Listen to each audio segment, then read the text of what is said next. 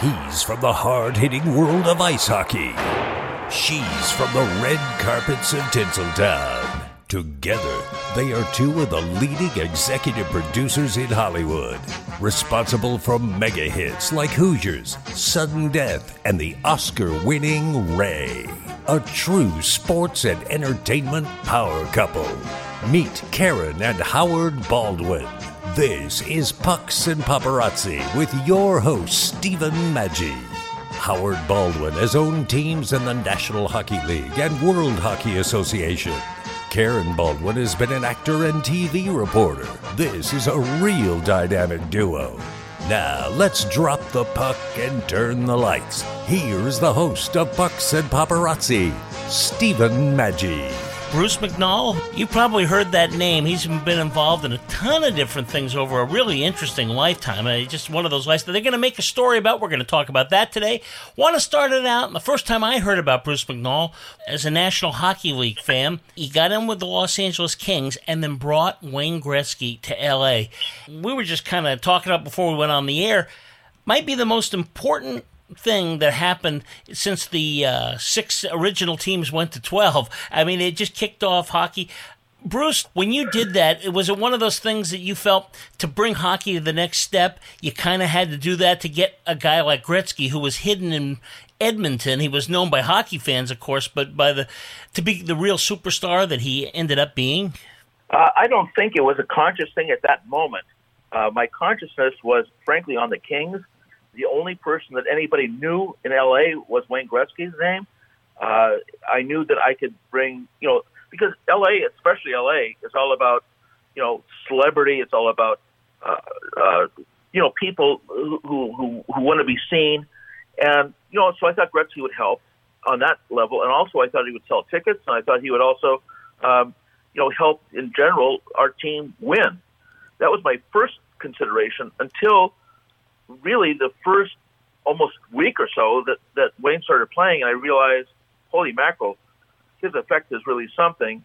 And then we began to take him on the on the road show, we call it, so that you know uh, during the off season, when we had preseason games, we flip him to every city imaginable that might be have a possibility of uh, of having a, a, a National Hockey League team. And of course, back in I think it was ninety or ninety one, something like that. Um, I decided to try Las Vegas. So I had the first outdoor game ever in Las Vegas against the Rangers uh, at Caesar's Palace on the outside of Caesar's Palace, and we sold out.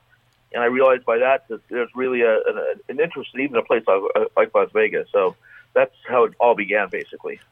An outdoor game, like that kind of game in that kind of heat with people, it, it had never been done before. It was a really out of the box fun idea, and I think um, part of what you see now in Vegas is people just loving the whole concept of the hockey. But I think originally the whole hype of that original outdoor game and it built momentum. And then certainly the city did what they had to do to make sure they had tickets sold and what have you. But I think Vegas probably has a team there, a good deal due to part of all of that. Yeah, absolutely. I know around town they talk about that event. I want to ask you, Howard, you know, as somebody who was involved in the NHL at that time, you had to be thrilled by this because this made all these franchises that were trying to start out and try to really begin an expansion thing much more viable, and everybody wanted to talk about it. Yeah, well, you know, it's it's actually kind of interesting because when Bruce did the Gretzky deal, we were what I call between franchises. We had left Hartford and sold that, and were working on a deal, San Jose, and uh, not, you know, and and we were between, and we were season ticket holders of the Kings. It was a short that short span between between teams, and I just as a fan and as somebody that had lived in the NHL for 18, 19 years, I just couldn't believe that he was able to pull it off. Uh, and and and when I say it opened up expansion and it opened up the West Coast, it truly, truly did. It's the most important deal, in my opinion. And thank God I can say this. I've been around a long time. Uh, it's the most important deal that the NHL has ever done. And when, not that the NHL did it, but it was an NHL deal without question in my mind. Was it tough, Bruce, Yeah. to go back to uh, Edmonton? Because that was one city that wasn't happy about it, but it, it was really for the greater good of the of the league. No, it was great. The fans of Edmonton loved me, and they loved Gretzky. There was never a problem with them. Uh, they had a problem with, Peter Pocklington, but that that's because you know. But from my standpoint, the, the fans were always great, and the people were always great because they thought this was a great way of um, of taking care of their favorite son, so to speak. You know, they they thought this was a great thing, and so I feel you know totally. Uh, every time I went there, it was great from my standpoint. Also, the, the players must have loved you because by giving Gretzky what he deserved in terms of what he brought to the sport versus other sports, the, the, the other hockey players had to love you because it was always the lower end of the salary scale, and you kind of showed that hey, we're gonna we can bring people in and so forth. Players should get rewarded for that. Yeah. However, it went it went haywire because what took place, and I got blamed for this. Howard did somewhat too because of Lemieux, but the truth is Gretzky filled seats. So all of a sudden you have agents for mediocre players saying, "Well, he got a third of the number of goals that Gretzky got, so he should get the third of the money," which is ridiculous because the guy wouldn't put a, anybody in a seat. You know, wouldn't Right. add any value at all. And so there was an error. And uh, you know, when I gave Gretzky the contract, I actually the story uh, you probably already know it, but it was simply that I didn't know what to pay him, and Wayne said, "I don't know either." It's just that I I paid fifteen million dollars for him, so I had to sign him to a new deal. And uh, I finally said, "Well, how about if you I pay you the highest price any athlete gets, which was Magic Johnson at the time, which is three million bucks?" And he said, "That's way too much for hockey. Uh, give me two million and save a half a million for free agents, another half a million for bonuses and so forth." And uh, I said, "Okay, fine." And the one thing I did with his father, Walter, who's just passed, as you know, um, I told his father that I'd always make Wayne the highest priced pay- player in the league. And of course, my dear friend Howard signed Lemieux for a bigger number, so I had to pay Wayne a bigger number. And apparently, Howard could speak to this. Apparently, he had a deal with Lemieux that he'd be the highest paid player. So we always had to keep, you know, It's good for the two of them. them all up. Yeah, it was, it was pretty the funny. two of them, but thank God they Yeah. didn't communicate a lot because otherwise, No, they did been not. 100 yeah, exactly. I don't Yeah, think they liked each other a whole lot. I mean, that's my gut. I don't know. No. Maybe they did. You guys Yeah. like hockey players, don't Yeah. you? I mean, we've talked about it before, Howard and Bruce. I know from what p- the players used to get along great with you. It was really kind of uh I, I guess hockey players must just have appreciated the fact that these you guys were both owners that really believed in the game and, and, and pushed it beyond just uh, I remember hockey back. I loved hockey. I still do, but I loved it back when I was growing up. But there'd be a few thousand of us that were really into it, and then the rest of it was if if a big name came in, it wasn't much. You guys really brought attention to the game as a whole, and really kind of changed this development to, uh, I think. Uh, something that was a, really a national game instead of this regionalized, uh, you know, wherever it snows and wherever I skated as a kid is the place we can have a hockey team.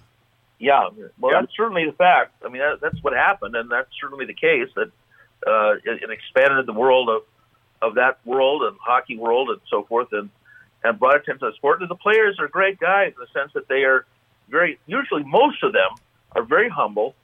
Um, you know, they come from backgrounds very, very back backgrounds, including Europeans and so forth. But usually, they uh, they care about the sport themselves a lot it's not all about the money usually with them. It's about winning and, and enjoying the, the game. And I think that they appreciated the fact that both Howard and I expressed that with them, that we cared about them as people as well, not just as, you know, entities that we purchased. What an interesting point, and and Karen can speak to this as well. But Bruce had been in the film business and made some great movies, and we'd been in the film business and made some, you know, whether they're great or not, they're good movies.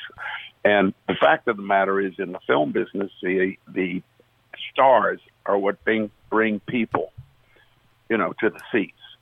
And in the hockey world, and I still think this is a problem for them today but Bruce got and Karen and I got the fact that when you're trying to build rating with the electronic sphere of influence, you need stars and you need to let them shine.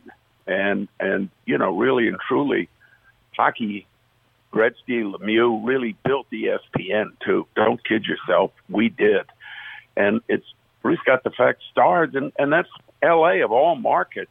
You got to have a star. Well, and, it, and LA is one of the few markets where Steve, when you'd go, all of the celebrities wanted to sit on the glass, which, as you know, as a good hockey person, is not a great seat Right. as far as seeing the game. but it got him two things: one, you're you're up close, you hear it, you smell it, you see it, but also you are seen. So a lot of people would come to the games who were celebrities, not only to see the game, but to be seen at the game.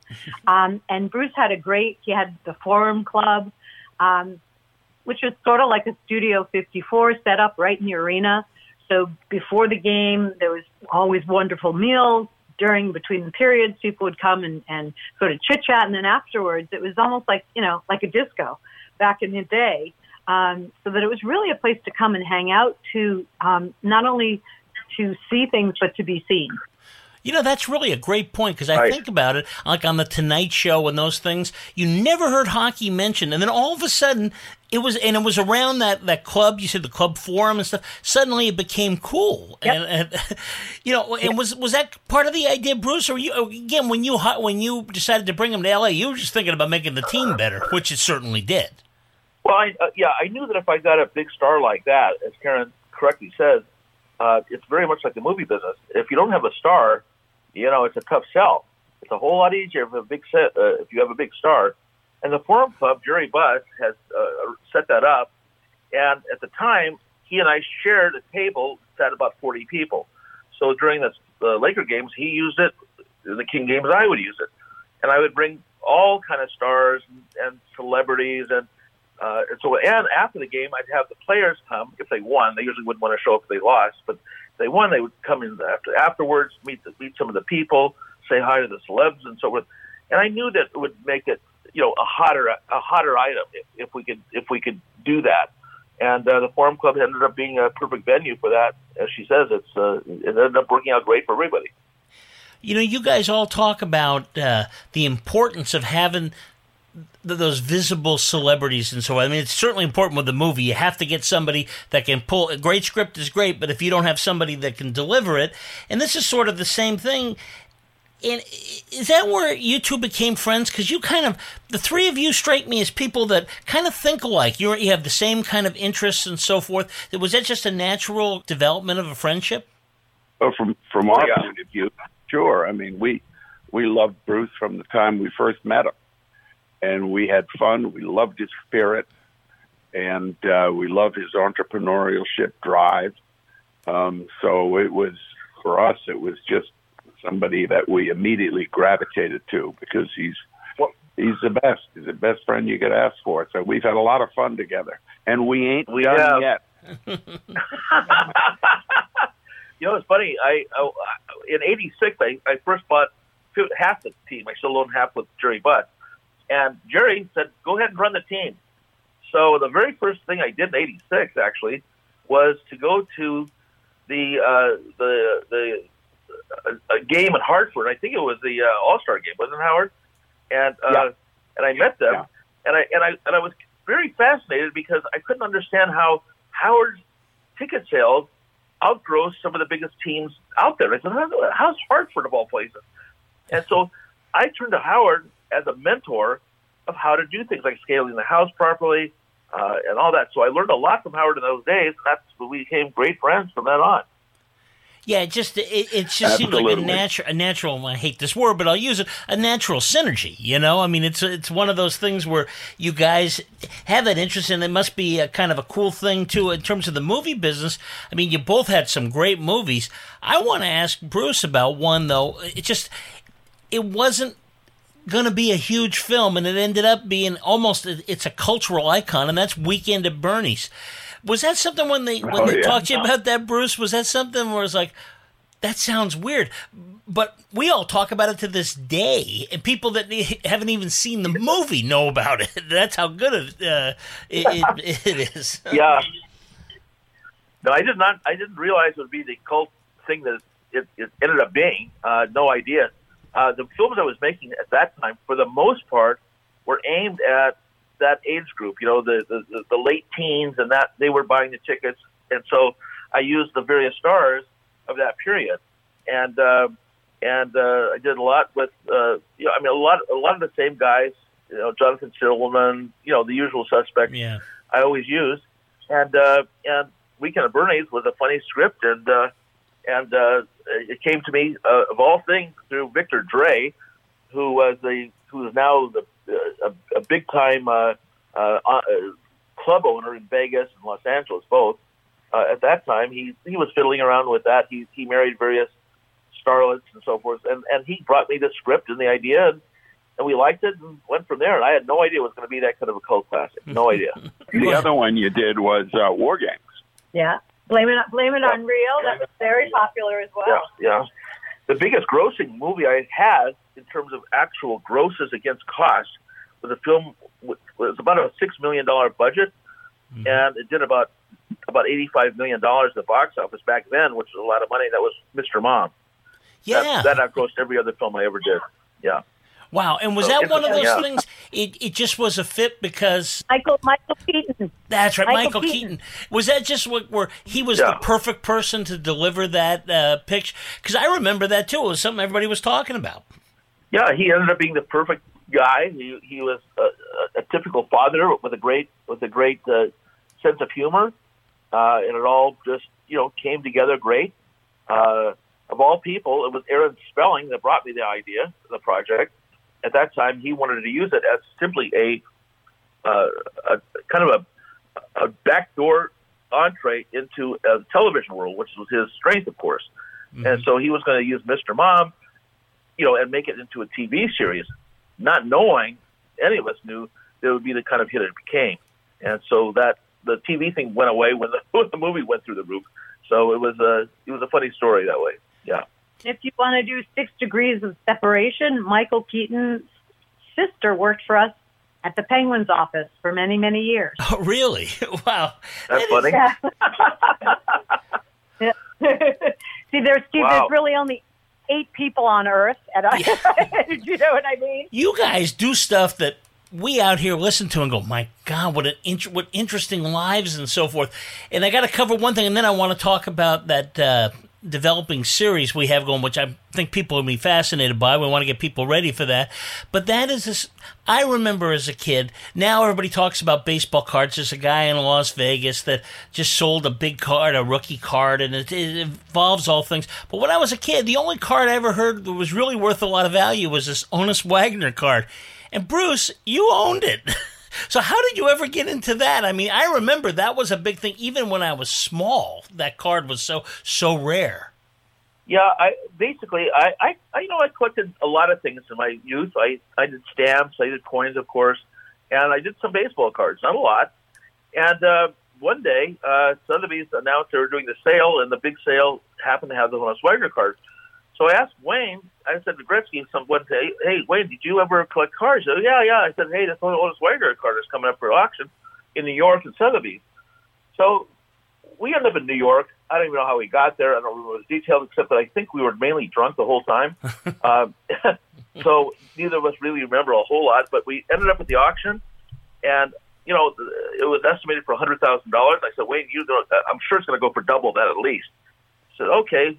So we get there, start bidding on it, and you know, got caught up in the whole thing. And four hundred fifty-one thousand dollars later, you know, we bought it and everybody thought we were crazy. But I said to people at the time, and I say it to people now, if you buy the best of anything, whether that be a hockey a hockey player or a hockey card or anything, you won't you won't lose. And uh, uh, by way of interest, that card recently sold to the owner now of the Arizona Diamondbacks, uh, and he just turned down a, a twenty million dollar offer for the piece. I think he paid about twelve himself for it. Wow. So it's amazing what's happened. Yeah, it's amazing Yeah. what's happened to that card. Well, yeah, and what's interesting about that card, as opposed to some, some of these, almost seem like manufactured, where they're trying to set up these type of things and so forth. Back that deal was just that Honus Wagner didn't want the tobacco company uh, selling his card, and there were so few. So, but again, Well, it- as I've told Howard and Karen for a long time, there's a lot currently because of the COVID thing, and therefore some some reason or the other, the huge in- influx of bodies buying cards nowadays. Yeah. It's uh, wrought with fraud. It's a million people in there buying crap. You know, arranging prices that are that are manufactured. It's just a mess. It's a moment. I think it's just uh, it's a sad way to see the business go right now. Yeah, it really it'll is. change. But you know, I want to ask you guys one last question, and then we'll get into uh, the limited series. But you, all three of you, strike me as people that you're willing to take. You know, you got to be a risk taker to be successful. And I guess whether it's sports or whether it's film, it's it, the people that succeed are the ones that are willing to take a risk. Who knew that could have been? Uh, you know, some people thought Gretzky's career was on the down decline. Actually, he he had a great tra- uh, series down there and so forth, but is that what it is where you, you got to look at everything not just where it's at then but kind of seeing ahead five ten years Well, well, I certainly think you need to have a have a perspective of things, and if you don't want to take a risk, that's a problem uh, with with so many kids that I speak to today. You know, uh, in the in the sense that they have a there's an inherent problem.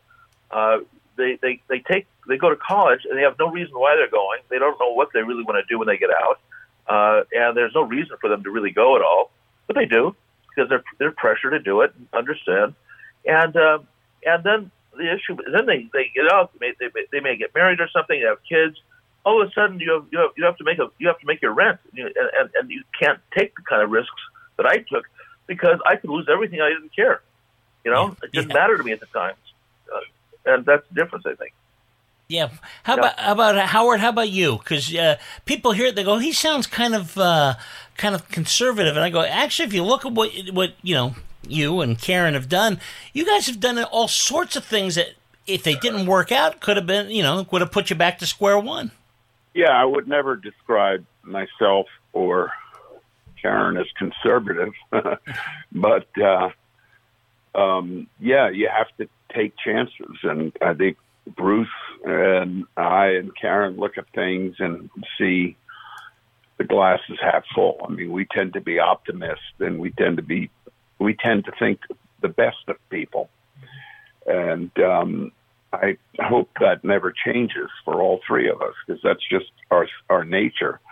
And we're still. I mean, I know Karen and I, and I know Bruce because we're we see him all the time. We both think young, and think aggressively. Um, well, what could we build today? Uh, and and that's fun. I mean, that's the spirit. I think that that um, is welcome in this country. Yeah, and I mean, what's what's the downside really? I mean, because honestly, if you reflect back on things, you often learn just as much from your mistakes as you do from your successes. So, not everything's going to work out. You give it your best shot, and at least you can feel like I at least rose to the occasion. You know, the challenge presented itself, and and I went for it. It may not always work out, um, but you can at least feel really good about trying. You know. A hundred percent right. I mean, there's a guy that Bruce and I and Karen know really well, a good guy, Tom Reich, who is you'd have to say Bruce, right? He's a super agent in baseball. yeah yeah And, yeah and I remember we all were having drinks, and Tom said, "Well, there's probably a lot of things we could have done that could have made us a lot richer, like inventing a widget or whatever. But we never would have had as much fun and had such a great ride by doing something like that as, or as, as opposed to what we did do was be in the spirit of film and adventure. There's nothing like it. Absolutely. Well, let's close out today right. about the series you're talking about because as I go through Bruce's life, it, it's fascinating and there are ups and there are downs, but it's certainly not boring. It seems like Bruce's life is almost written for something uh, either on the small screen or the big screen or whatever. Is that what you guys saw when you were uh, kind of thinking the concept together? Absolutely. It's it's um, he has achieved the highest level of success in several industries, not just one. You know, antiquities, art, horse racing, sports, film. I mean, you you name it. You know, um, so it really is sort of almost a Walter Mitty, where if you That's said right. to somebody, "What kind of things do you like to do in your life?" Most people would probably name at least one of the four or five things Bruce has done, but the four or five things he's done are all things people would identify as wanting to try. Couldn't have said it better. Perfectly said. yeah That's exactly right. Exactly right. Howard and Karen that came up with this idea to do this thing. I, I have very little, very little input except it's my life. But other than that, I mean, it's their show. It's, it's, it's they're producing it. It's their gig. You know, they they are the ones that thought of it. They came up with it. Uh, you know, it's, it's it's their deal. So I'm just sitting back here and, you know, they tell me what to do. I do it. I don't know about that, Bruce. Now, come on. I don't know, but but I can tell you his his story. I continue to say, and I know Karen agrees with me. Of the, all the projects we have, Bruce's story is probably our favorite one, because if you ask around, people think of Bruce as the guy that did the Gretzky deal, which of course he did, but they don't understand that he was, you know, Harrison Ford and Raiders of the Lost Ark, and then he was in in the uh, horse racing business, and he didn't just have a few nags hanging around the field eating hay. He had about I don't know two or three or four hundred horses, and and and one of the big races. and one big big time races, and competed him in the in, in all of them. And then he then he you know we all know we've talked about what he did with the Kings, and and and he made some of the most commercial movies that are out there and there are others that have made commercial movies, but he's made just as many as the best. And, and even the things that didn't work out the way it was hoped to, like the the whole thing with uh, Rocket Ismail. Now, but you know, but uh, again, there was a Grey Ch- Cup championship, so that's uh, that's that's the positive side. But you know, the CFL wasn't willing. I think they needed about three or four more Bruce McNalls to really do what uh, you know you were thinking of. And Bruce was that one of those things where I'm, I'm sure you went into it hoping to make the CFL really almost competitive with uh, what was going on south of the border. Well, there were two there were two reasons for me doing this. Number one was that thinking that maybe I could bring attention to the CFL by getting Rocket Ismail and and and, and uh, high powered, very high celebrity owners with uh, Candy and Gretzky and so forth. Right. And I thought that would maybe do it. Uh, I I don't think I took into account as much as I should have the conservative nature of Canadians in general. They just are not big players, if you want to call it that. I don't know. And uh, and and uh, my second reason, of course, was Toronto was the largest city in North America with no NFL team, and uh, and I know at that time there were a lot of in, a lot of interest in expansion of locations. So I thought I might be able to suck the NFL in. So, for example, I had the Cleveland Browns play uh, in the in the Sky Dome, an exhibition game. I think it was against I forgot what team it was against, but some other team, and they sold it out. And uh, we were very very close to making a deal uh, to bring the Browns to the the, the Sky Dome and, and and turn it into an NFL thing because I owned all the rights to any football there. So if they if they did this, I would have owned an NFL team, which would be nice. Yeah. Uh, unfortunately, uh, you know, again, you know, and I knew this was going. I knew this going in, but I thought maybe I could overcome it. You know, Buffalo and was not and it was not going to have any part of that. And I, you know, and Buffalo, I thought, my God, Buffalo is such a you know a backwater city for God's sakes. Maybe I could talk him into it, but it didn't work. It didn't So work. so far we've so far we've alienated Canadians and Buffalonians. That's to start with. Hey, that's to start with. You know, let's face this. And, and, and Karen can tell you why I really went to these other businesses and why it was so hot because, you know, all I knew as a kid was that girls all like movies, they like sports, they like celebrities, so that's let me fill that in, you know? You know, it all comes was- back to that, doesn't it? right there. Doesn't it, Bruce? It all comes back to that. It's either you play Yeah. an, play an instrument, you know, be an entertainer of some type, or be a sports star. Yeah. Because not having been either one, Yeah, well- I always was jealous of that. Yeah, believe me, that that that that's the answer. I, I can guarantee you that. Oh God. Well, I'll tell you this: there was a hell of a lot more fun back in Bruce's day when he was running the Kings and we were running the Pens or Hartford. It was a lot more fun in that day. Everything's become very, very corporate, and uh, It's, it's big business now, for sure. It's a, yeah, it's part of life. Unfortunately, success. That's the same thing with the NFL. It gets to the point where it's just so corporate and makes a lot of money, but you lose a lot of the fun. Well, what what a fascinating the time just whipped by here. We're gonna have to bring Bruce back and do more of this. Maybe we'll just kind of look at the Oh, yeah. future and kind of put our crystal balls together. Because uh, and I imagine Bruce is as long as you're going, you, you're going to be looking for opportunities. It's just who you are. Exactly. That, that, that's the nature of the beast. Exactly right. Like it or not. well, Bruce, thank you again for being with us, and we're going to do this again. That was You're a lot of fun. Thank you very much. Happy We to do it. it. We had a great time. Thanks, You. Bruce. You got it. Thanks, Great. Steve. Thanks a lot. Next time on Pucks and Paparazzi, Howard and Karen will discuss one of the greats ever in the world of hockey, Gordie Howe. The Howe family played for the Baldwins in the WHA and were involved in a movie about Howe's 1973 return to playing hockey with the new Houston Aeros of the World Hockey Association. The movie, titled Mr. Hockey, the Gordie Howe story, premiered in 2013 and was a big hit in Canada. That's next time on Pucks and Paparazzi. Thanks for listening. I'm Stephen Maggi. You've been listening to Pucks and Paparazzi. Join us next time for a fun, unique look at the worlds of sports and entertainment. Thanks for listening.